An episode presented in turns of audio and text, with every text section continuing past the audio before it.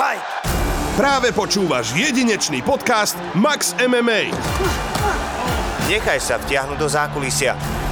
Čo nás čaká? Ty ten boj alebo ten stret s tým protivníkom musíš uh, naozaj na minimum času musíš to vybaviť do pár sekúnd a to sú tie najhoršie veci, to sú oči samozrejme, ohryzok, genitálie a tak ďalej, všetky rôzne útoky a veľmi rýchle na tieto najzraniteľnejšie miesta. Bol si v Afganistane? Áno. Tam sa aj udiala nejaká že prestrelka alebo niečo takéto? Dennodenne. Áno tak ku koncu už si vlastne každý jeden buchod už vnímal, že už je to tu zase, zalahli si a tak ďalej.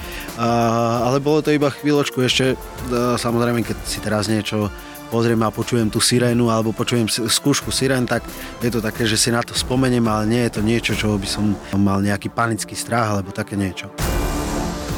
Keď som sa s niekým rozprával, tak na začiatku, keď mi niekto povedal, že sa v živote nebil, tak mi to prišlo strašne čudné, ako keby, ja neviem, ako, e, už som si na to potom zvykol, ale keď mi to niekto povedal, že sa v živote nebil, tak naozaj prvýkrát som sa tak, tak zarazil, že naozaj som sa čudoval, že taký niekto existuje. Mm. Takže tam u nás to bolo od základnej školy po strednú ťahali ma hore na čln, dokázali mi odmotať to lano od krku, uh, dosť dlho vydržím škrtení tým pádom, mm. ale ten boj, e, nastupovanie na, te, na ten čln, boj s tým prúdom, som bol úplne že na pokraji fyzických síl a v tej chvíli, ak, ako ma to točilo, tak tam mi naozaj mi preskočila myšlienka, že toto je asi, tu asi končím. Max MMA Ladies and gentlemen, už ste sa báli, že som zrušil celé Max MMA, ale není to tak. Len som, uh, priznám sa, že bol chorúčky a potom bolo veľa práce a potom bola rodina na prvom mieste.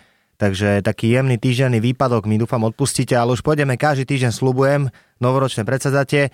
Pán hostia, poprosím ešte nehovor nič, aby ľudia hádali, že toto je. A ja poviem, že je to dvojnásobný účastník medzinárodných Army CrossFit Games, amatérsky majster Slovenska v MMA, majster Slovenska v Regard Grand Prix, 8 krát absolvoval profi zápas MMA a doviedol Kaja Ríšavého a Romana Paulusa k výhram v Octagon výzve. Je to tréner reprezentačného týmu Slovenského zväzu MMA, bývalý vojak, hlavný tréner Spartacus Fight Gym Trnava a vy už viete, o kom je reč, ale my si znova, uh, sme sa dohodli tak s Ondrom Novotným, že ho vyhlasí. Červený roh, 26 let, 178 cm, 74,2 kg na váze, tedy plus 2,2 kg. Spartacus Fight Gym po trenéry Atilou Vegem, Matušem Arpášem a Vojtěchem Barboríkem. Má na svém kontě pět zápasů, tři vítězství a dvě porážky. Za Trnavu v červeném rohu Jan Janko Hudák! Je to tak, priatelia. Jan Janko Hudák je medzi nami. Janko, čau. Ahoj, ahoj, Robo. Ty si taký mladý? Uh, alebo to bolo tak dávno, neviem, bolo preto... ale bolo tam všetko zlé. Počkaj, ty máš 29 toho... rokov? A Všetko bolo zlé, všetko bolo zlé. Ten zápas bol na poslednú chvíľu úplne, takže... Počkaj, ale on pred... Toto bolo kedy? Toto bol jaký rok? Ja neviem, 2 roky, 3, 4. On ti povedal 26? On no, ti povedal 26? Prečo ti? Bilancia bola zlá, tréneri boli zlí, vek bol zlý, všetko bolo zlé.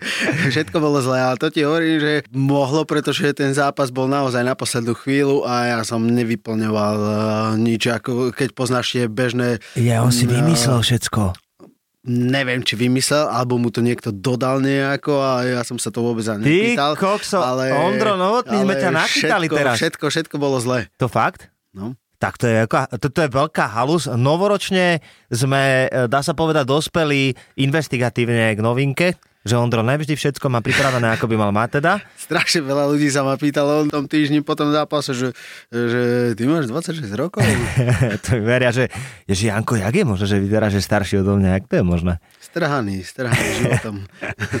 Janko, e, o tebe sa vie teda, že si bývalý MMA zápasník, do toho teraz jeden z tých e, najvýraznejších trénerov Pomimo ešte, čo som nespomenul, je aj to, že ty si vlastne promoter, že dokáže organizovať a dávať dokopy, lepiť zápasy, čo vlastne pre Fabrika aj si robil na jednotke.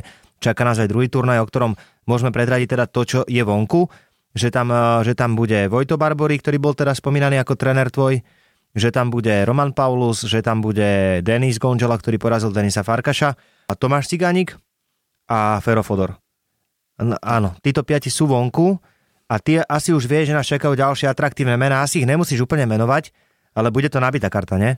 No, určite áno, veď, e, podarilo sa nám, akože možno, že sme mali aj trošku šťastie, že na prvý, e, na prvý event alebo na prvý krát to vyšlo tak dobre, pretože podľa mňa e, každý jeden ten zápas, možno je to len to moje videnie, lebo vždy každý svoju vec vidí trošku zlepšenie, ako, ako keď sa pozeráš na, nie, na niekoho druhu, ale za mňa bol od toho prvého zápasu amatérského až po posledný profesionálny zápas boli všetky dobré a nechceme podliezať nejakú latku, takže sa... Tak preskočiť toto bude dosť veľký problém. Uh, nielen ty, ale veľa ľudí hodnotilo ten Fabrik ako mimoriadne podarený. Ja si ťa tak troška akože zahrajem otázkami. Dobre? Dáme si kolo otázok na začiatok, OK. lebo už si teda niečo spomínal, ale tak poďme tak, aby sme to rozbehli. Kto je najtalentovanejší borec, ktorým si doteraz robil? Mm, asi Samir. Samir Samir Smáli. Prečo ďalej nezápasíš? Uh, som starý. Aký je tvoj cieľ aktuálne? Všetko vyhrať. Čo ťa počas tvojej kariéry v MMA najviac teší? Víťazstva. A koho najviac nemáš v MMA rád? No, Ty, Ťažká, vidíš, ja mám každého rád. to sú ťažké otázky. Ja mám každý rád, koho nemám, ale ja, keby si ma nezaskočil, aby som nad tým rozmýšľal dlhšie, určite by som vedel, ale koho nemám rád? Ja, No koho nemáš rád, ja neviem. Povedz. ja tiež nie. Poďme ďalej. No dobre, diplomaticky si sa... Vrátime sa k nej. Uhol si sa? Budem rozmýšľať počas. Khabib alebo. Conor? Chabib. Uh, majú MMA robiť ženy? Že môžu, ale nebaví ma to moc. Dobre, futbal či OK? Futbal. Kto je najlepší MMA influencer Spartakuse po Atilovi? Kto dáva najviac tak akože storky? Pirát. Á, je to tak. A Pirát je taká, že československá štvorka. Ja som to už dávno vyhodnocoval niekde. Neviem, či si stále drží tú štvrtú, alebo už je dokonca na tretej pozícii, lebo on je extrémne uh, aktívny. Aj pre ľudí atraktívny podľa všetkého, lebo v kuse lajkujú všetko. Pirát. Uh, ináč to je človek, ktorý, keď sme na hoci ktorom turnaji, sa s ním najviac ľudia fotia. S Pirátom. On normálne nevie prejsť 10 metrov bez toho, aby sa niekto neopýtal, dáš si so mnou Pirátik fotku, prosím ťa. Janko, ty si absolvoval teda túr od eh, toho zápasníka až po trénera, promotéra, rozhodcu, ktorým taktiež si. Čo ťa baví najviac na tom celom? Jednoznačne to, pričom som ostal, pretože robil som aj tie všetky tri veci naraz v jednu dobu a sa hovorí, aj, alebo aj jak môj otec hovoril, rob jednu vec a poriadne. Takže e, vybral som si tu, tam mi myslím si, alebo teda aj výsledky hovoria, že, že ju robím dobre, takže vybral som si tu. Áno, ten tréner, to je, najradšej. To je Jan Huda, ktorý je neustále v gymoje. Ty si, ty si tam koľkokrát denne? Dva, trikrát určite, nie? ten režim sa mi, sa mi menil podľa toho, ako môj syn rastie. Teraz už chodí do škôlky, takže je to také, uh, také polepené. Vyzerá to väčšinou tak, prídem ráno, po, na obed ho idem vyzdvihnúť, uh, potom sa vymeníme s manželkou a idem po obede zase do gymu. Mhm. Čiže tak, minimálne dvakrát denne si tam. Dobre, ako vznikol celý ten príbeh Spartakusu a tvojho spojenia sa vlastne s týmto gymom? Kde to, kde to vzniklo? Ty si bol úplne na začiatku, tuším, nie? Že bol Attila, bol si ty Tak. a boli chalani, ktorí za, založili celý ten gym a investovali do ňoho. Ja som vlastne do toho gymu prišiel ako zápasník ešte, pretože keď som zápasil ja tie svoje amatérske zápasy, tak um, žiaden MMA gym v Trnave nebol a kočoval som. Ja som začínal vo FE v Bratislave, ale aj s tou mojou robotou možno trošku no, neskôr už aj, a neviem, či lenivosť, alebo ak, ale nechcelo sa mi už toľko dochádzať. Dosť som sa skamarátil potom s Rolom Čambalom, tak som e, chodil viac do Nových zámkov, a, ale celú tú svoju amatérskú kariéru e, som prežil tak, že som MMA netrénoval ako celok skoro nikde, ale len som e, chodil po gymoch v Trnave, bolo nejaké judo, bol nejaký thai box, bol nejaké jitsu a párkrát som išiel k Rolovi, keď mi to čas dovolil. Do Nových zámkov No, do office som už nechodil, s tým, s tým som začal úplne na začiatku teda. Takisto videl som len reklamy na sociálnych sieťach, že konečne, konečne vznikne aj v Trnave klub MMA, tak som začal ako, ako zápasník. Tie tvoje práce, ktoré si tak spomínal, že niečo, niečo s robotou, ty si vlastne bol vtedy ešte vojak, alebo si nebol vojak? Áno, bol som vojak od 2006.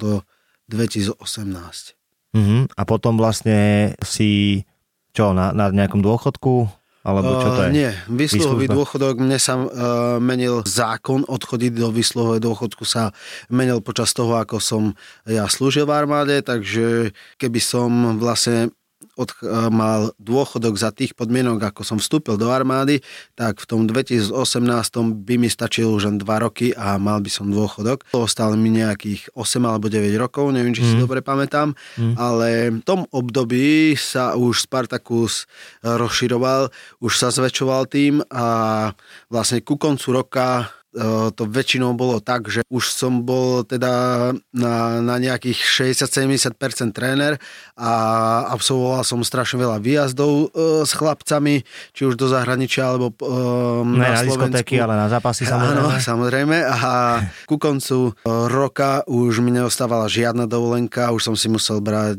neplatené voľno, tie mi majiteľ gymu vždycky preplatil a tak sme, keď sme ten gym aj rozširoval, tak prišiel s tou ponukou rokov, aby som vlastne z armády, či mám možnosť odísť z armády a ostal by som tu ako na full time. Mm-hmm. Tak sme sa dohodli a keďže to bolo tých 8 rokov, tak, tak som urobil toto rozhodnutie a odišiel som a odvtedy som bol v Spartakuse na full time. Mm-hmm. Tebe to MMA teda ako vojakovi prišlo také prirodzené, nie? Že si sa učil vlastne všetky tie techniky aj preto, aby si prežil asi, alebo ani nie? Uh, ani nie, pretože tá vojenská sebaobrana je, je úplne iná. Je krámagovitá je a tak úplne ďalej. iná. No. Um, akože samozrejme, ak robíš nejaký bojový šport, tak uh, je to veľké plus jednak, či sila, kondícia alebo nejaké reakcie. Tej sebaobrane máš, je to veľké plus, ale všetky tie veci, ktoré sú vo vojenskej sebaobrane, sú v športe zakázané. Mm-hmm. Takže je to Aký tam je takých mať, že, že díky moc? V armáde, alebo teda v tej zelenej sebaobrane nesmieš, alebo vlastne musíš ten boj skrátiť na minimum. Mm-hmm na čo najkračší čas. Nikdy nevieš, či ste tam iba na, jeden na jedného, alebo si jeden na desiatich. Máš rôzne druhy. Máš zbraň, nemáš zbraň, máš zbraň, ale nemáš náboje, nemáš zbraň, ale máš nôž, máš palicu a tak ďalej. Mm. Takže ty ten boj alebo ten stred s tým protivníkom musíš naozaj na minimum času musíš to vybaviť do pár sekúnd a to sú tie najhoršie veci, to sú oči samozrejme, ohryzok, genitálie a tak ďalej, všetky rôzne útoky a veľmi rýchle na tieto najzraniteľnejšie miesta. No dobré, ty sa dostal do takého otvoreného stretu s niekým? Uh, v armáde? No. Uh, nie, chvála Bohu nie. OK, ale bol si v Afganistane? Áno. Tam sa aj udiala nejaká, že prestrelka alebo niečo takéto? Dennodenne. Áno. A, a ako teraz k tomu pristupuješ počase? Ako to vnímaš? Ja to nejako nevnímam, že by to zasiahlo mňa nejako vnútorne, ale možno keď prišlo letné obdobie, tak sa zotmelo a vždycky bol raketový útok, vždycky bol nejaký útok na, na, na základňu. Tak ku koncu už si vlastne každý jeden buchod už vnímal, že už je to tu zase, zalahli si a tak ďalej. A, ale bolo to iba chvíľočku ešte samozrejme, keď si teraz niečo pozriem a počujem tú sirénu alebo počujem skúšku sirén, tak je to také, že si na to spomeniem, ale nie je to niečo, čo by som mal nejaký panický strach alebo také niečo. Mm. Ale nie je to medlízať, ako sa hovorí. Akože ja som to mal rád. To je ako keby som chcel trénovať a nezápasiť. Mm. Vieš, tak to isté som mal aj, aj v armáde. A tiež už prečo som sa aj priklonil k tomu odchodu z tej armády, bolo aj preto, pretože misia pre nás, ako náš útvar v Afganistane skončila. Ja budem cvičiť, trénovať a neviem prečo.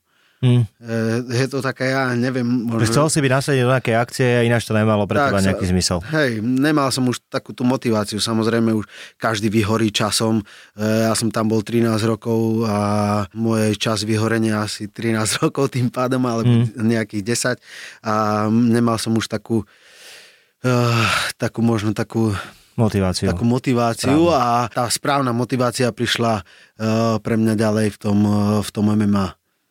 Mm. Čo sa týka toho, kto bol Janko Huda, keď bol dieťa, alebo keď bol mladší, tak aký si bol, tý, die, aké si bol dieťa? Bol si dravý, bil si sa, alebo si bol kľudný? Keď som, keď som došiel na západ a že som z východu a keď som sa s niekým rozprával, tak na začiatku, keď mi niekto povedal, že sa v živote nebil, tak mi to prišlo strašne čudné, ako keby ja neviem, ako e, už som si na to potom zvykol, ale keď mi to niekto povedal, že sa v živote nebil, tak naozaj prvýkrát som sa tak, tak zarazil, že naozaj som sa čudoval, že taký niekto existuje. Mm. Takže tam u nás to bolo od základnej školy po strednú, to bolo stále takmer na, na dennom poriadku. A kde si ty, kde si ty vyrastal? Uh, Snína. Snína. Úplne ten mm. najvýchodnejší východ. Je to taký Detroit, hej? Tak. že tam sa dobre pobilo vždycky, vyriešili sa účty, aj keď niekto nemá problém, tak sa pošľahal a tak. Tak trieda proti triede, v triede Nech sa páči. predná lavica proti zadnej lavici, škola proti škole Dobre. a tak ďalej. Vždycky, Mhm. vždycky boli Tak vždy sa nájde dôvod, prečo sa dobre nepomastiť. Potom boli vlastne tie, e, som mal 16-17 rokov, to boli tie 90. roky.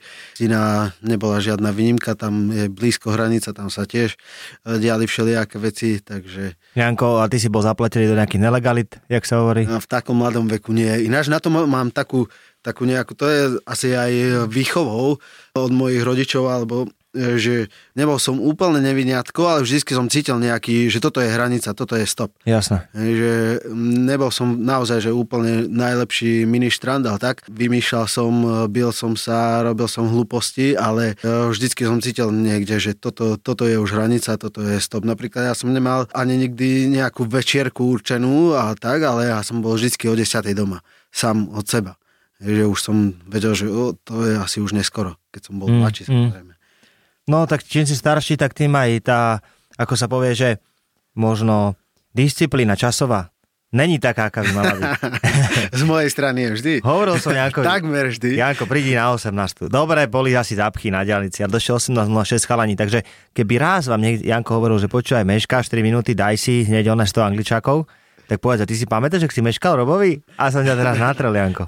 Som OK, ale všetci, aspoň tí moji zverenci, častokrát mi aj nadávajú aj skrz to, ak je nejaký turnaj alebo niekde sme, tak hlavne ak ich ja mám viac, tak ja si to vždycky musím robiť časový harmonogram, ja potrebujem na tú robotu kľud, chcem, aby každý mal dostatok času na to svoje rozcvičovanie a tak ďalej, nechcem eh, behať, naháňať niečo a rýchlo, niečo narýchlo urobiť, takže my sme vždycky všade, sme prví a to stíhame vždycky. Dobre, dobre, teda. dobre, však hovorím, že môže sa stať, ale trošku som to na teba vyťahol, aj aj zle bude. Počúvate, taký takedown dostanem od Janka, jak, jak na Piratovej svadbe si ma zastavil. To si Išiel som si nalihať a Janko ma zastavil v strede cesty, že vy ste kto? A ja, aha, ja hovorím, že Robo. A on, že ty tu nemáš čo robiť. A ja hovorím, že ja som tu na svadbe. A on, že dobre, tak choď ďalej. A to už bolo po takedowne. To už bolo po takedowne. Dobre, to, ty si spomenul, že si došiel na západné Slovensko z východu. Áno. Aká bola motivácia, prečo na západné Slovensko a otázka, že aké školy si vlastne absolvoval a prečo vojna? Prečo vojak? Asi tak od malička som tomu trošku in- inklinoval tej armáde a potom vlastne to bolo vlastne obdobie, kedy bola ešte povinná vojenská služba a fungovalo to tak, ak si chceli ísť niekde do práce, tak nikdy ťa nezobrali, ak si nemal za sebou tú povinnú vojenskú službu alebo si nemal nejaký doklad, modrú knižku alebo také niečo, aby ten zamestnávateľ vlastne mal istotu, že mu o chvíľočku neújdeš na vojnu, tak eh, hneď po škole som išiel na vojnu, ale v tej dobe bolo aj také dosť dôležité, že kde si sa dostal, kam, na akú jednotku, čo si robil a tak. Hm. Uh, ja som sa dostal eh, k tým ľudovo povedaným bigošom, tej em, mechanizovanej jednotke a to bolo to asi najviac vojenské, čo bolo a to nejako to vo mne ostalo a ja som už počas tej povinnej vojenskej služby už som uvažoval o tom, že by som tam ostal, ale keďže to bolo tak aj trošku na silu, tá povinná vojenská služba, tak som bol rád, že je koniec, a, ale po nejakých troch rokoch ma to ťahalo späť a vrátil som sa späť.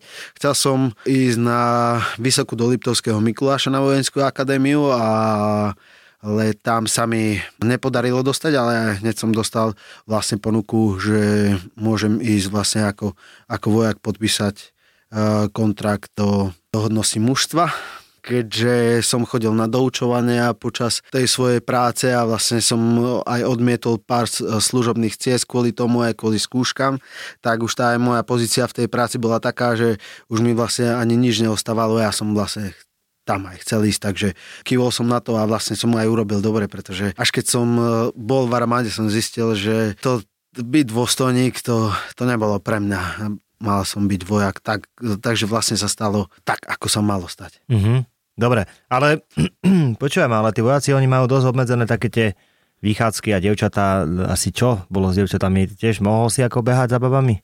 Sem tam. Profesionálny vojak? No, Nemáš nič obmedzené. Ideš jak pán? Ideš normálne, ideš do práce, máš pracovnú dobu. Pracovná doba sa môže líšiť, ak máš nejakú službu, ktorá je vlastne potrebná na nejaký chod toho útvaru, alebo je na nejaký výcvik. Výcvik trvá od týždňa do mesiaca, takže vtedy je vlastne upravená tá pracovná doba trošku ale ináč si máš normálnu pracovnú dobu. No ostaňme pri tých devčatách, lebo ja dávam vždy všetkým chlapom otázku, minul som ľudské sabovej dokonca tá odpovedal na otázku, že prvý sex, že kedy a s kým. Však to si asi každý pamätá. Koľko si mal To svoje prvýkrát e, niečo po 16. Mhm. Niečo po 16. To taký priemer. Čo to bola? Aká baba? Kamoška, nekamoška, Mm, frajerka? Frajerka. Frajerka. Ó, to je také slušné. To je také nášlušáka. No Áno. dobré, a potom lítali aj také jednonocky, ne? Sem tam. Určite nie. Nie, Janko. Ne, o tomto sa baviť nebudeme. My na začne, Janko, že... Ne, ne, ne, si normálne môžeš sa uh, úprimne vyjadriť. Ja by som túto tému asi nechal tak a radšej by som... Áno. Radšej by ale som sa držal tej športovej. Počkaj, počkaj, ale čo sa stalo predtým, ako si spoznal tvoju ženu, tak to snad je všetko OK. Áno, však, ale No, tak nemusíš ja sa báť. Hovorí o tom. Keď si to vypočuje niekedy môj syn, akože ja mu zase o všetkom rozprávam. Rozprávam mu Tak boli dievčatá, boli kamarátky, ne, bolo veľa kamarátok, ne v živote. Asi áno. No, tak bolo na 20? Ja som to naozaj, som to nerátal, ale Predpokladá, že áno. ja si myslím, že, že, že určite áno, ale nerátal som to. A nejakej tej desiatke som to prestal rátať, ale Dobre, určite viacej. Nebudem ťa 20. trápiť, lebo som ťa, som ťa uh, teraz poriadne, že zapotil tými otázkami. Musím si dať tabáček na to. Čo sa týka tvojej ženy, kde si sa spoznal s tvojou ženou? Jak to bolo? Povedz nám. To mám zakázané o tom hovoriť. To fakt? No. Prečo máš zakázané? Bolo nejaké, že tajné miesto? A je to taký trošku taký taký trošku príbeh, taký zvláštny, ale vtedy som mal, mal som tiež priateľku v tej dobe a, no a spoznal som tú najlepšiu ženu, s ktorou som teraz presne v tej nejakej dobe. Takže to si mal, také si mal akože možnosť si vybrať, tak si si vybral lepšie, hej? No samozrejme, Tak. tak. vybral som si najlepšie, to je vlastne asi, mne sa, naozaj v mojom živote sa mi dejú strašne dobré veci, mám strašne šťastie na ľudí, či ich stretnem v práci, alebo aj takto teraz pri tejto novej práci a toto je asi tá, tá najlepšia, čo sa mi mohla stať. No dobre, ale kde ste sa stretli? Kde sme sa stretli prvýkrát? No. Ja som bol so svojou frajerkou, Mhm. Išli sme do kina niekde, bolo tam strašne veľa ľudí, okay. OK. tak sme išli skôr si kúpiť lístky OK. keďže sme tam boli asi o hodinu skôr, tak sme si tam sadli ešte na kávu a ona bola oproti mne za stolom, tiež s niekým iným. Ale hneď sme naviazali očný kontakt a na druhý deň čisto náhodou sme sa stretli zase. Sme akože celý čas, celý uh, ten večer, nejakých 40 minút a ko- koľko to bolo, sme sa registrovali obidvaja, takže na druhý deň, Dobre, keď potom sme sa stretli, a, a, ty, že, a ty si ma pamätáš, včera som na teba pozeral.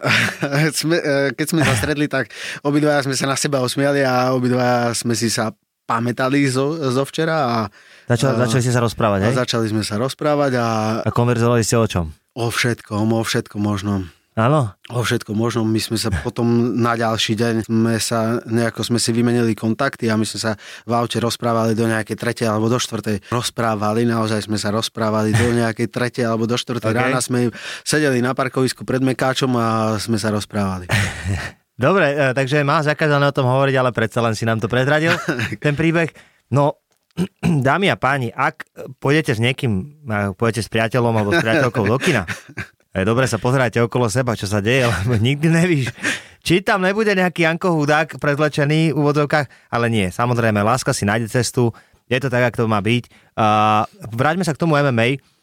Ako vnímaš ty aktuálne ten rozmach MMA, ako to na teba zapôsobilo, to, čo sa teraz všetko deje v Československu a, a tak. Vnímam to správne, vlastne všetci sme to, sme to chceli, aby to takto bolo, pretože každý, alebo aspoň ja, keď som zbadal prvýkrát MMA, no, ak som prvýkrát zbadal MMA, tak mi bolo dobre zle z toho, pretože som vlastne videl tie prvé UFCčka, ktoré boli takmer bez pravidel, napriek tomu som to chcel zase vidieť a zase vidieť a už vtedy som vedel, že to má obrovský potenciál a nechápal som tým ľudí, tých ľudí, že to nechcú vidieť a že to nie je v telke.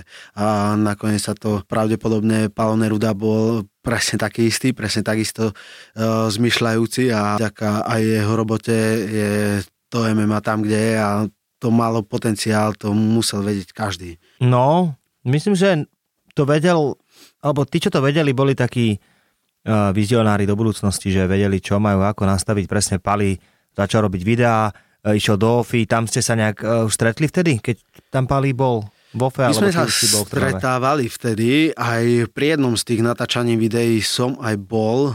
Lebo ty si vlastne vo výzve v tej úplne prvej bol rozhodca. Áno. Pali začal aj s tým, že vlastne on bol taký ako keby zakladateľ Slovenského zväzu spolu s Bráňom Hudkom, ktorý, ktorého Slovenský zväz riaditeľ je MMA teraz- MMA. Áno, ktorého teraz, Teraz, je... teraz vlastne Marek Herda Marek má Herda. ten zväz. Áno, a, tak oni boli akože, ako keby takí zakladatelia tohto a robili ligu. Mhm. Hej, na ktorú sme Slam. už chodili, áno, na ktorú sme chodili s chlapcami, takže... Ja som si celý čas myslel, že tam- Slám robil Iliáš Kondrič. Nie, nie, nie, to bol uh, Palo Palo- Neruda a Braňo Hudka. Ale dobre, dobre. Braňo Hudka je mimochodom aj šikovný vlastne v, v tých technických veciach. On je taký režisér rôznych Jeho prenosov. nikto nevidí, ale vlastne jeho robotu vidí každý vlastne, keď Áno, pozerá, áno. tak on. Veľmi príjemný ináč typek. Braňo, pozdravujeme ťa týmto. Čau, Branko. No a potom vlastne Pali robil túto súťaž a ligu a potom nejak sa dal dokopy s Ondrom a už to, už to išlo asi rýchlo vlakom. Tak. No a Janko Hudák, e, ty si sa vlastne z OFI potom presúval do Spartakusu, Spartakuse si poznal Atilu, A... Atilu som poznal už Zofi, už vtedy. Atilu si Vlastne, poznal z no. OFI, OK. Oni, ja som tam vlastne začal trénovať nejaký rok 2008 a vtedy začínal trénovať a zápasiť aj Atila s Ivanom. Mhm. Takže my sme sa tam stretávali, mali sme spoločného kamaráta Zola Mišičáka, ktorého možno poznáte aj jeho vydať v rohu Ivana Buchingera. Oni sú, tuším, spolužiaci a vlastne vďaka nemu uh, som sa dozvedel, že OFA funguje a že tam sa v Bratislave sa trénuje MMA, takže s Atilom sme sa poznali už predtým. Mhm. Dobre, vonku počúvaj, si využil tieto tvoje schopnosti niekedy, že na, že na diskotéke niekto rýpal a povedal si, že Braško môj, tak toto ne? To, čo som sa naučil počas uh, trénovania MMA, som využil párkrát ešte, keď som robil ako uh, vyhadzovač možno v klube, ale, ale iba v tom prípade. Ináč uh, vôbec nie. Keď som sa bijal, tak to bolo taká krčmárska bitka. Vlastne ono ti to tak príde, že začneš trénovať, tie prvé mesiace a myslíš si naozaj, že už vieš toho veľa, ako No jasné. nemáš ešte zápas, chceš si to vyskúšať, je to taký Najsilnejší na Eh, svete. Samozrejme, na, eh, príde k tomu pár promile a chceš si to ja neviem, vyskúšať, alebo, alebo ako to mám povedať, ale keď už eh, trénuješ dlhodobo a máš už za sebou nejaké zápasy, tak ten konflikt je pre teba absolútne nezaujímavý, ani sa ho nechceš ani uh, nejako zúčastňovať, keď niekto do teba rípe. Ty vieš, že obyčajný človek proti trénujúcemu človeku nemá žiadnu šancu. A prečo by si sa s takýmto človekom vôbec, eh, vôbec zahadzoval. Vieš, je to aj také, to trénovanie tých bojových športov je aj, ako by som to povedal, také trénovanie tej svojej takej psychiky a tej psychickej odolnosti, pretože naozaj tí zápasníci každým nástupom do, do zápasu prežívajú obrovský tlak a, a to určite určite aj e, ťa to nejako zlepší psychicky a takýto konflikt ťa absolútne vôbec nezaujíma a ten človek ti je možno by som povedal, že smiešne alebo tak vieš, že máš obrovskú nad ním prevahu, tak na čo by si to robil? No, tak sú toho iba problémy potom na konci dňa. Čo najhoršie sa ti stalo počas života tebe? A to je jedno teraz, či to je bitka, alebo to je proste hocičo. Čo Najlepšie alebo najhoršie? Najhoršie. Najhoršie? Ani tak to nebolo v Afganistane, ale na výsvykoch som možno, som mal také dve situácie, kde som bol naozaj blízko, blízko smrti, kedy som dvakrát som si tak povedal, že tak tuto No asi daj. dneska končím. Po, bol som e, vojenský potápač, boli také dve situácie, kedy pri vojenskom potápaní alebo klasicky pri hociakom potápaní musíš naozaj vedieť všetko, všetky veci, pretože každá vec, každá chybička znamená smrť pod vodou. Hej? Je to neprirodzené prostredie pre človeka a musí dodržať všetky bezpečnostné opatrenia. Čo si mal takú trúbku až hore? Tak ten starý oný štýl vidí na potapačov. To nie, a ja som akože aj to potápanie bolo, pre mňa bolo také, no všetci moji kolegovia to strašne milovali a ja som skôr bol aj rád, bol som taký, iný, vieš, keď sme boli na útvare, bolo tam strašne veľa vojakov a my sme boli taká maličká jednotka, jediná bojová na ženinom, eh, na ženinom prapore a robili sme niečo iné, čo robia ostatní a oveľa nebezpečnejšie, tak to ma tak lákalo, ale nemal som to až tak rád, to potápanie a tú vodu. Mm-hmm. Prvá vec bola taká, že vlastne veľa sme potápali aj, aj na rieke Vach a podľa tých vojenských tabuliek sa nemohlo potápať do nejakej rýchlosti prúdu, tuším to bolo 1,2 metra za sekundu, ak si dobre pamätám. E, Odvtedy sa, ak bol rýchlejší prúd ako 1,2 za sekundu, tak sa nemohlo potápať. Mm-hmm. A došli sme, padali sme hneď od pohľadu, že dnes je tu veľmi rýchly prúd. O, dobre, super, nebudeme potápať. Tak ale došiel náš veliteľ a hovorí, že dobre, ok, berme situáciu, že je vojna, musíte to spraviť aj tak. Takže to vymyslíte, urobte to prieskum vodnej prekážky a ukážete mi to, čo ste vymysleli a spravíte. Zlatý, no.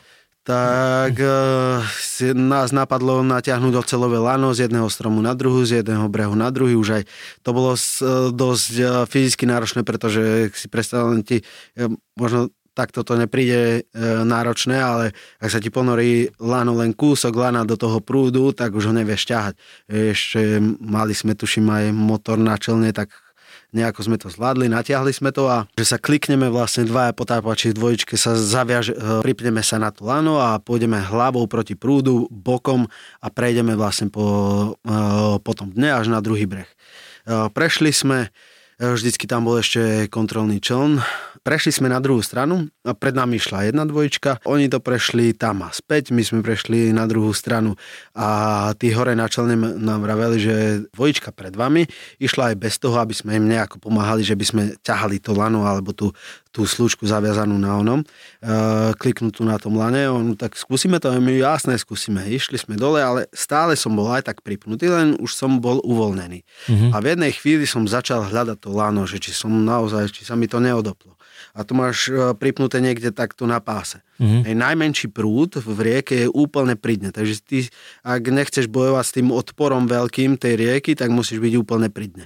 A ja ako som si ho začal hľadať a už som sa cítil dobre, zvládli sme to nie, tak som sa začal dvíhať. Nevedel som ho nahmatať, tak som sa chcel na ňo pozrieť, že kde to mám. A tým pádom som sa dvihol a dostal som sa do silnejšieho prúdu. Ten prúd ma vlastne zobral ako balón a začal som sa na tom lane točiť a omotala sa mi to okolo krku. Tak som sa mm. natlačil ten kompenza, kompenzátor vzduchu, vytlačilo ma to hore, tam je samozrejme najsilnejší prúd, to ma začalo točiť ešte viac, uh, tak som sa zase vypustil, zase som išiel dole, hore, tí načelne už zbadali, že je problém, v tej chvíli ma nenapadla najjednoduchšia vec, ako som to mohol vyriešiť, vyťahnuť nôž a odrezať to lano a, a vynoriť sa niekde o 50 metrov nižšie po prúde. No a tak ťahali ma hore na čeln, dokázali mi odmotať to lano od krku, uh, dosť dlho vydržím v škrtení tým pádom. Mm. ale ten boj, e, nastupovanie na, te, na ten čeln, boj s tým prúdom, to som bol úplne že na pokraji fyzických síl a v tej chvíli, ak, ako ma to točilo, tak tam mi naozaj mi preskočila myšlienka, že ty kokos, toto je asi, po, tu asi končím. No dobre, akože dobrá príhoda, určite veľmi zaujímavá, aj myslím, že takéto niečo sme tu ešte nemali, ale tak máme tu vojaka, takže je jasné, že, že nejaká príhoda bude aj v tomto zmysle. No, ty si trenér a trénerov hodnotia samotní borci. Vieš, že proste, že čo si myslíš, že ak ťa hodnotia ľudia, že ako trénera? Neviem, netuším. Akože niekedy sa stretnem s tým, že prídu za mnou ľudia, o ktorých by som to uh, vôbec nečakala a povedia mi, že vidia, že sledujú tú moju robotu a to vidím, že výsledky sú, takže o svojej robote vôbec nepochybujem. No dobre, tak poďme si vypočuť názor dvoch tvojich borcov a chalanov, ktorých si vychoval, respektíve no, vychoval. No jedného si úplne nevychoval od začiatku, ale pracuješ s ním pravidelne, pomenať. No, s Jankom som si sadol úplne od prvého začiatku, aj keď je on taký typ človeka, že mm, nekomunikuje moc a nedebatuje len tak s hocikým a hlavne nie s novými ľuďmi, s takými, čo nepozná, alebo s takými, čo sa s nimi spozná, tak nepúšťa si, nepúšťa si ich moc k telu. A ja som si s tým od prvej chvíle a úplne mi vyhovuje po každej stránke. Vyhovujú mi tie tréningy, čo robí. Každé ráno chodím o hodinu skôr na tréning, lebo s Jankom sedíme, pijeme kávu pred tréningom a rozprávame sa, čo budeme robiť, ako sa budeme pripravať a úplne sa zhodujeme skoro vo všetkých veciach, 99% sa vždy zhodneme, úplne sa vieme dobre doplniť. A páči sa mi na ňom aj to, že nie je ten typ trénera, ktorý si myslí, že vie všetko najlepšie, ale vždycky sa učí aj od druhých, nechá si aj povedať. Zase, keď je niečo zlé, tak povie na rovinu, že toto je zlé a toto nerob tak a tak, takže to sa mi na ňom páči. A hovorím, ako tréner je brutálny aj podpora, všetko, že proste jeho, bez jeho si neviem predstaviť, že by nešiel so mnou na zápas a veľmi sme si sadli aj po ľudskej stránke, aj po tej športovej. A ešte, aby sme zabudli vynikajúci, vynikajúci otec samozrejme. Už som s ním veľakrát bol takto, že mal pri sebe aj chlapca a veľmi sa mi páči, ako, ako sa snaží vychovávať, učiť. Takže za mňa veľmi, veľmi, veľmi blízky a veľmi, veľmi dôležitý človek v živote. Týmto pozdravujem a ešte som zabudol dodať to, že, že by chcel mať vä- väčšiu karčinu ako ja, to znamená krk po východňarsky, ale ešte musí trošku potrenovať. Pozdravujem chalani. Ešte máme jedného, túto kamaráta, ktorého Janko trénuje a potom Janko dostane slovo. Poď. Poď druhý kamarát. S Jančím Hudákom sa poznáme asi 5 rokov, keď som ja vlastne prišiel do Spartaku z Fire Gymu, kde momentálne stále trénujem, tak on tam v tej dobe ešte nepôsobil ako tréner, ale ako zápasník, takže sme tam trénovali v podstate spolu. Vlastne on bol vtedy ešte aj bojak. A zo začiatku, keď som tam vlastne ja začal trénovať, tak to trénovali sme spolu, tak by som v živote nepovedal asi, že by ma Janko Udák mohol trénovať, ale teraz odstupom času proste uh, môžem povedať, že je to jeden z mojich najlepších trénerov, pretože má fakt extrémny prehľad. Vidno, že ho to baví proste, to trénovanie. Trénuje aj tých amatérských zápasníkov, ktorí, na ktorých vidím stále, že tam je nejaký progres a proste mne extrémne pasuje tiež ako tréner, keď ide so mnou aj do zápasu, pretože vidí strašne dobre e, v tom zápase veci, ktoré mi vlastne môže, môžu pomôcť k víťazstvu. Myslím že si aj rozumieme, takže naozaj je to veľký frajer, že, že sa takto vyšvihol ako tréner. Verím tomu, že ešte spoločne ukážeme v tom UFC a v MMA svete veľa. No, tak to boli dvaja aktuálne by som povedal na Slovensku. Asi sa nikto na mňa neurazí, keď poviem, že najlepší MMA zápasníci, Vlasto Čepo a Lajos Klein. Chalani, ďakujem, že ste uh, si našli čas aj na to, aby ste nahrali do Max MMA pár teplých slov. Janko, ako to na teba zapôsobilo, povedz mi. Tá miestami som mal zivonávky, naozaj som sa cítil ako keď e, v nejakej televíznej relácii, keď e, o tebe rozprávajú nejak. Naozaj často som, alebo som asi nikdy nepočul takéto, takéto veci o, o sebe. Uh, zvlášť keď je to od mojich zverencov, tak je to, je to naozaj veľmi, veľmi, veľmi príjemné a dúfam, že aj úprimné z ich strany. Takže veľmi príjemné. Určite úprimné, tak oni, ja si myslím, že ani Vlasto, ani Lajos nie sú tí ľudia, ktorí potrebujú rozprávať uh, sladké reči len tak do vzduchu. Takže určite, Janko, si to zaslúžiš.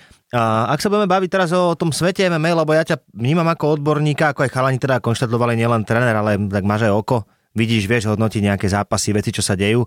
Tak ja som si otvoril, že Octagon, Octagon žebr, žebříčky, vole, Octagon žebříčky a, a poďme sa pobaviť o tom, že čo sa podľa teba v roku 2023 udeje.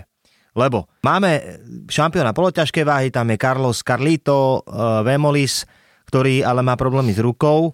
Uvidíme, že či tam bude ten zápas s Pucom, niečo sa teda riešilo, rozoberalo a tak ďalej, a tak ďalej, a tak ďalej.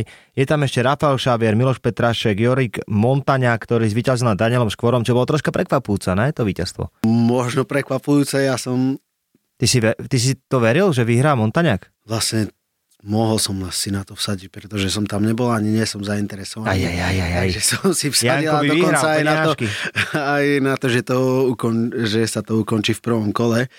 Takže pre mňa to nebolo až tak prekvapujúce. Čo ten, čo ten Vlasto s tým peniazom podľa teba, jak to vyzerá? Už, už teda je oznámené, že v apríli by to tu v Bratislave malo byť. A podľa teba ten Vlasto roztrá to máte a peniaze? No, jasné, Tak ty si tréner asi nič ani nemôžeš povedať zase. jasné, že áno. Nemôžeš ani nič nepovedať. Ja vám presne poviem, ako to bude, tak to si sadnem, Neviem, či si ani budem púšťať stopky, asi, asi nie. Sadnem, založím si ruky a budem čakať, kedy preskočím uh, pletivo.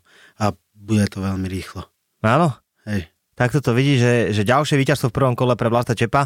Dobre, uvidíme, čo sa stane teda v apríli. Potom tam je uh, naplánovaný aj návrat Vojta Barboríka uh, na fabriku. Uvidíme, že či to bude teda aj znova oktagon pre Vojta. S Vojtom to ako vidíš, lebo Vojto je dvojkou aktuálne vo váhe featherweight, teda do 65,8 kg.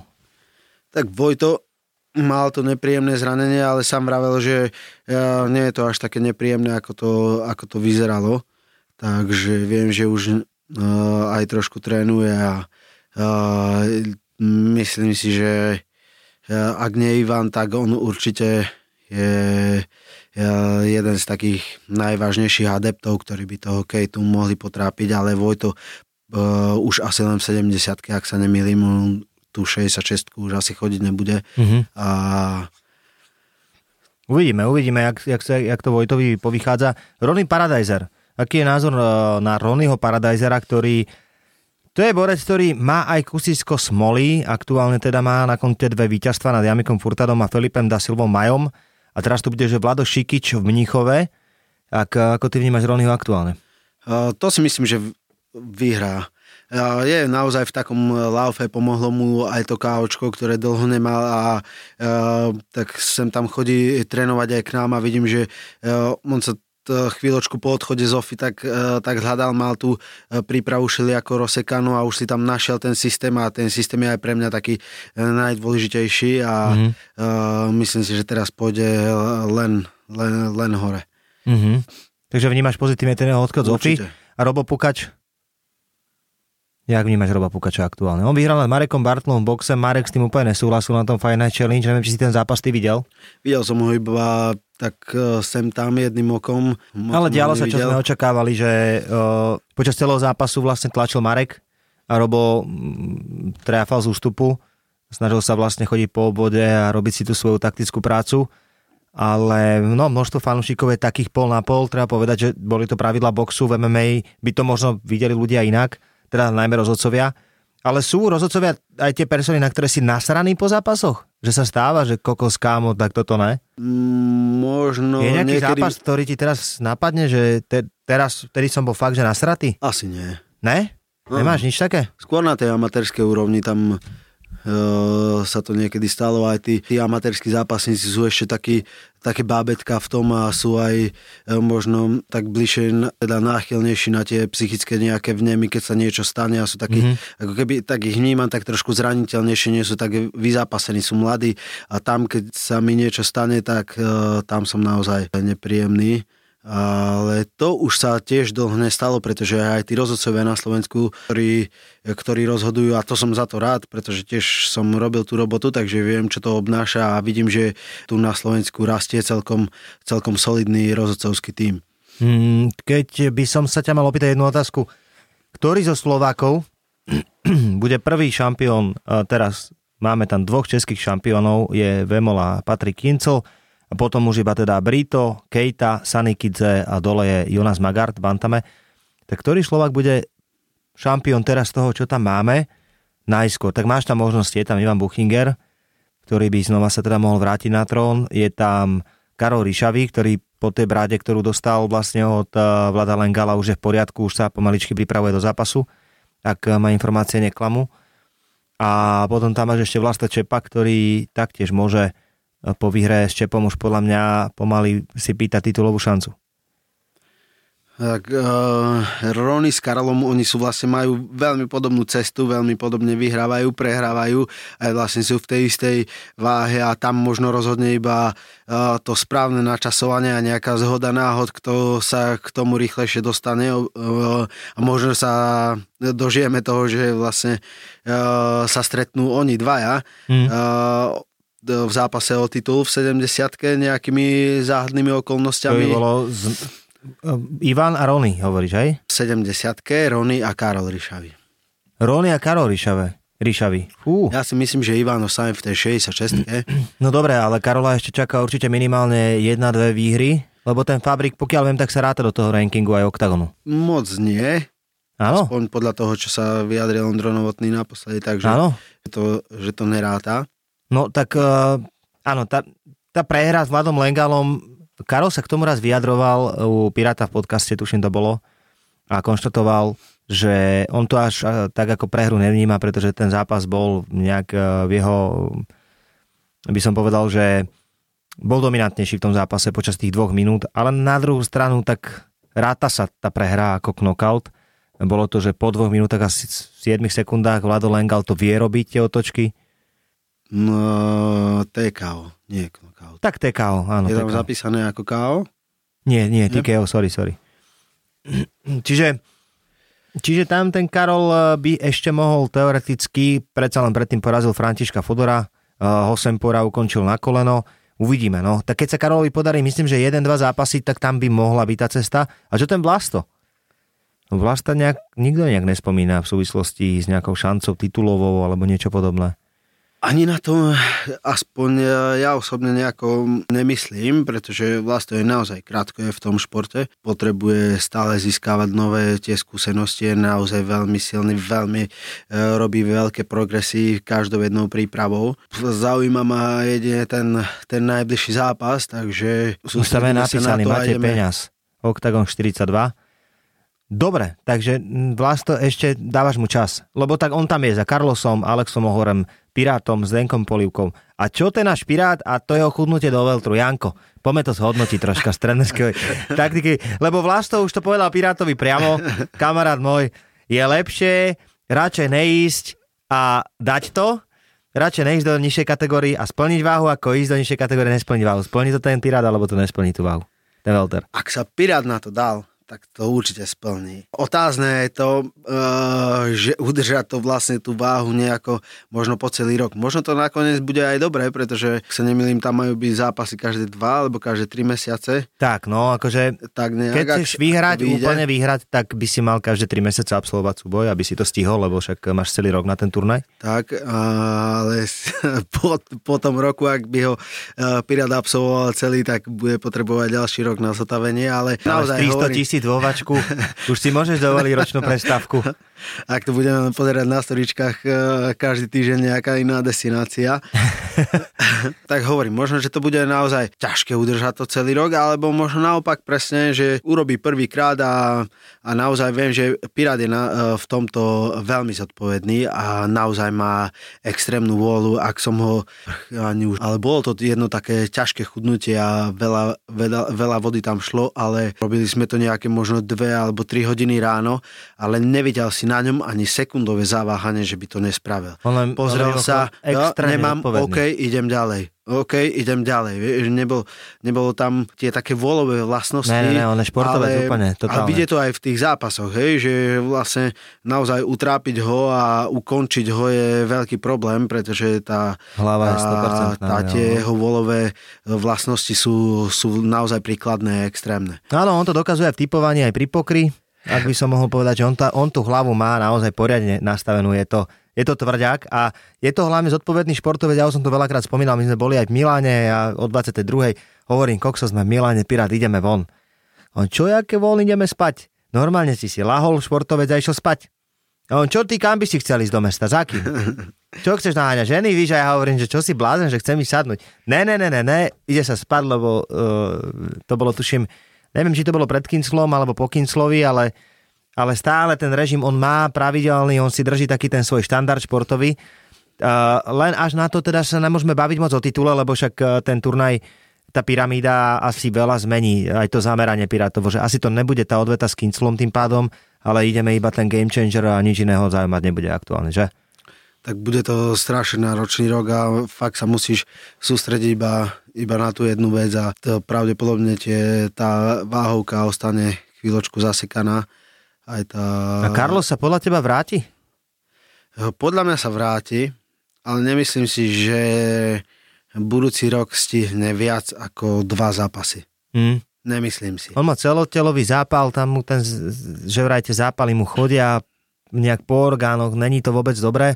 Ale zase Carlos je, to je skala, to je človek skala. Je, ale presne aj na to doplatil. On vlastne má už tiež 36 alebo 37 rokov a vlastne on stále ako keby, teda neprináleží mi ho hodnotiť alebo nevidím mu do hlavy, ale mne to z môjho pohľadu príde tak, ako keby si stále myslel, že má 25 rokov. Hej. Ten zápasník sa uh, tomu veku musí prispôsobiť. On ide uh, jednak strašne veľa zhadzuje, strašne veľa zápasov má uh, uh, do roka a to už má nejakých 30 alebo 40, neviem koľko, 35 zápasov možno má za sebou, alebo mm. koľko.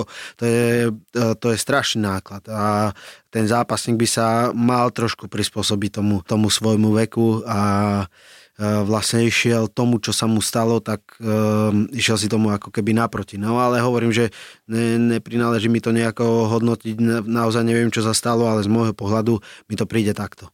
No, ja, tak sme si dovolili zhodnotiť troška situáciu v oktagone, to, ako sa to môže, nemôže hýbať, ako to pôjde hore či dole z pohľadu slovenských zápasníkov, hlavne tých, ktorých Janko má pri sebe, uh, ktorých uh, pozná aj osobne. Tak uvidíme, čo nám prinesie rok 2023. My sme pomaly ale isto na konci nášho podcastu, ale čo nás čaká, priatelia? Čo nás čaká? No predsa chalenge, ako sa hovorí výzva. Takže Janko Hudák ide o pár sekúnd plniť výzvu, ani nevedel, že ho to čaká. Nevedel som, ja som čakal nejakú vedomostnú súťaž. Ne, ne, ne, ne, ideme robiť výzvu, o pár sekúnd začneme. Dobre, tak sme sa rozhodli plniť výzvu a rozhodli sme sa nachytať vojačku Moniku Chochlikovú, keďže Janko je bývalý vojak, presne vie, ako e, to má vypadať. Tak poďme to skúsiť, teda Moni, sorry, dopredu, poďme na to. Toto je výzva. Ahoj. Uh, ty máš moje číslo? Ja mám tvoje číslo, neviem prečo, ale mám. To ryti. tak nám to nevyšlo. Nepodarilo sa nám to. Nepodarilo sa nám to, Slobodnička Čo si Chochlíková. chcel? To nie ja, to Robo. No nič, musíme vymýšľať ďalej. No takže takto to malo vyzerať, že pozri sa, že dobrý deň pani Slobodnička Chochlíková. Pri telefóne major Kresťanko, veliteľ výcvikového útvaru Lešť. Akože ja viem, Monika, že kto ste, som vás veľký fanúšik, ale, ale uvedomte si, že ste stále vojačka a musíte si plniť aj svoje vojenské povinnosti, ktoré vyplývajú z vašej funkcie. Dostali ste rozkaz, podľa ktorého ste sa mali včera dostaviť na výcvik, zdokonalovací výcvik a je dnes je 3. je dnes večer e, 19.00 alebo teda 19.19 a vy tu stále nie ste a vaše počty alebo počty zúčastnených musím stále dokladať na štáb, čo im mám povedať. Tak prosím vás, ráno o 6. tu budete, zavoláte mi, že ste tu a ja sa budem tváriť, že sa nič nestalo, OK? Kámo, ja keby, že by, ja keby nemám uložené to číslo, tak ja by som sa posrala. My to Škoda, škoda, do keľu. To je škoda veľká ináč. Dáme to znova, dáme to znova, o týždeň. Ja si to nebudem pamätať. Nejaký knockout medzi tým absolvuj. Musíme, Joj, no. nachytať. No nič. No, Rozmýšľam koho? Niekto, kto nemá moje číslo ani Robové. Niekto to... No, tak vidíš, tak eh, prekvapil Počkaj, Mazúch. Mazúch No. späť do služby. Vojna No, na Ukrajine. Aby aj ty nemal to je číslo náhodou. Ale vyskúšaj. Ideme to skúsiť teda. Dobre, dobre, No, tak dobre. držím palcom, nech to dobre dopadne. Ďakujeme. Ahoj, ahoj. Čau. Čau. Prosím, Um, vojak Mazúch pri telefóne. áno. Tu je major Kresťanko, veliteľ výcvikového útvaru Lešť. Vy ste odišli do civilu v roku 2022, ale neodišli ste teda do civilu, ale do aktívnych záloh. A bol vám doručený, bol vám doručený povolávací rozkaz. Hej, na základe ktorého ste sa mali zúčastniť, alebo teda ste sa mali prihlásiť 2. januára vo výcvikovom priestore Leš, kde, kde mal začať vlastne výcvik. A pýtam sa, kde chce, akože je tam veľký problém s týmito zálohmi, ale on už vie. On už vie. Nedvihne. Prosím, Vojak Mazuch. nie. Kto je tam? Mám zlé číslo? Tu je jeho hovorca, Radu Ľahký. Výborne, rád ľahký. Vy ste takisto o, dostali povolávací rozkaz, ak sa nemilím. Vojak ľahký, že? No, slobodník, ale dobre, no, pokračujte. A kde ste, prosím vás? Obidvaja. Nachádzame sa práve v Veľkom Lapáši. A nemali ste... Výborne, výborne, výborne, ale mali ste tu byť už včera, ak sa nemilím. Akože dobre, neprišlo mi tu 20% ľudí, ale všetci ostatní už sú tu. A vy ste kde, prosím vás? Na najlepší sa čaká. Už sme na ceste. No tak to sa len zbadá, že či ste najlepší, pretože hneď, hneď vás čaká veľké privítanie. Dobre, dobre, sme na ceste. Marek, Jano Hudák, No, more. a prečo si takto pičo z nás robí niekto? Neviem, ale dobrý ti vieš, jak som to mal dobre napísané, jak som sa zasekol. Hneď, more, Ja hneď. už, ja už som, ja som vzrušil, vravím, počkaj, Radovi, vravím, musíme si niečo pripraviť na ňo. Je tam Filkes vedľa teba? Není, není, není. Je tu iný, oný, Fiškus, Robert Kmeťo takzvaný. Aj. A čo robíš? Chceli sme vymyslieť väčšiu kokotinu, ale sme po tréningu vybuchaní. no. Dobre, sa nám nepodarilo, tak hneď ste vedeli, ne? Že je to blbosť. no jasné, akože Jančiho hlas som hneď poznal. Váže? No jasné. A tebe ani na koľko nedoplo, že by ťa mohli povolať, alebo tak? Nie, nie, nie. No pekne. No Marek, a čo? Ako, ako sa máš teraz? Povedz. Ale tak akurát idem z Nitry z tréningu, rozbitý, ale šťastný. A zápas ďalší máš už naplánovaný nejaký? No, niečo už áno, niečo už áno.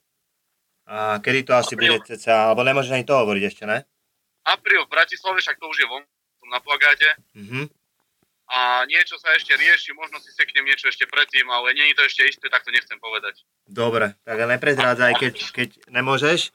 Ale díky moc a užívajte ešte večer, chalani. Ďakujeme pekne, pozdravujeme. Čaute, čaute. Ahojte.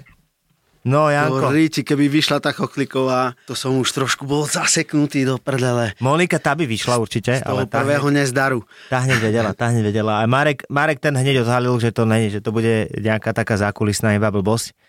No v každom prípade, splnili sme si úlohu, išli sme potom. Nevždy sa to úplne, že podarí, nevždy môžeš nakýtať svoju obeď, ale v každom prípade sme si myslím, že brutálne užili Janka Hudáka. Počkaj, ešte sa chcem opýtať, vyšlo to každému zatiaľ, alebo som to prvý takto pokašľal? O, neviem ináč, nepamätám si úplne, neviem ti povedať. Ale tak nepokašľal si to, tak keď ti nenaletí host, tak čo, čo urobíš? Vieš, opäť keď, keď nenaletí, tak nemáš čo robiť. Monika tá by vyšla, no ale tak vidíš. Tak uh, Janko, ja ti ešte venujem na posledné slovičko, mikrofón a Max MMA s Jankom Hudákom novoročný v roku 2023 první je za náma. Tak do nového roku všetkým by som vám chcel popriať to klasické kliše. E, Všetkým zdravie a keď sme zdraví, o ostatné veci sa už vieme. Každý, kto má zdravé ruky a zdravý rozum sa e, postarať, takže nech ste všetci zdraví, úšpe, úspešní, šťastní. Nenechaj si ujsť nové diely podcastu Max MMA, stačí dať follow v tvojej podcastovej aplikácii.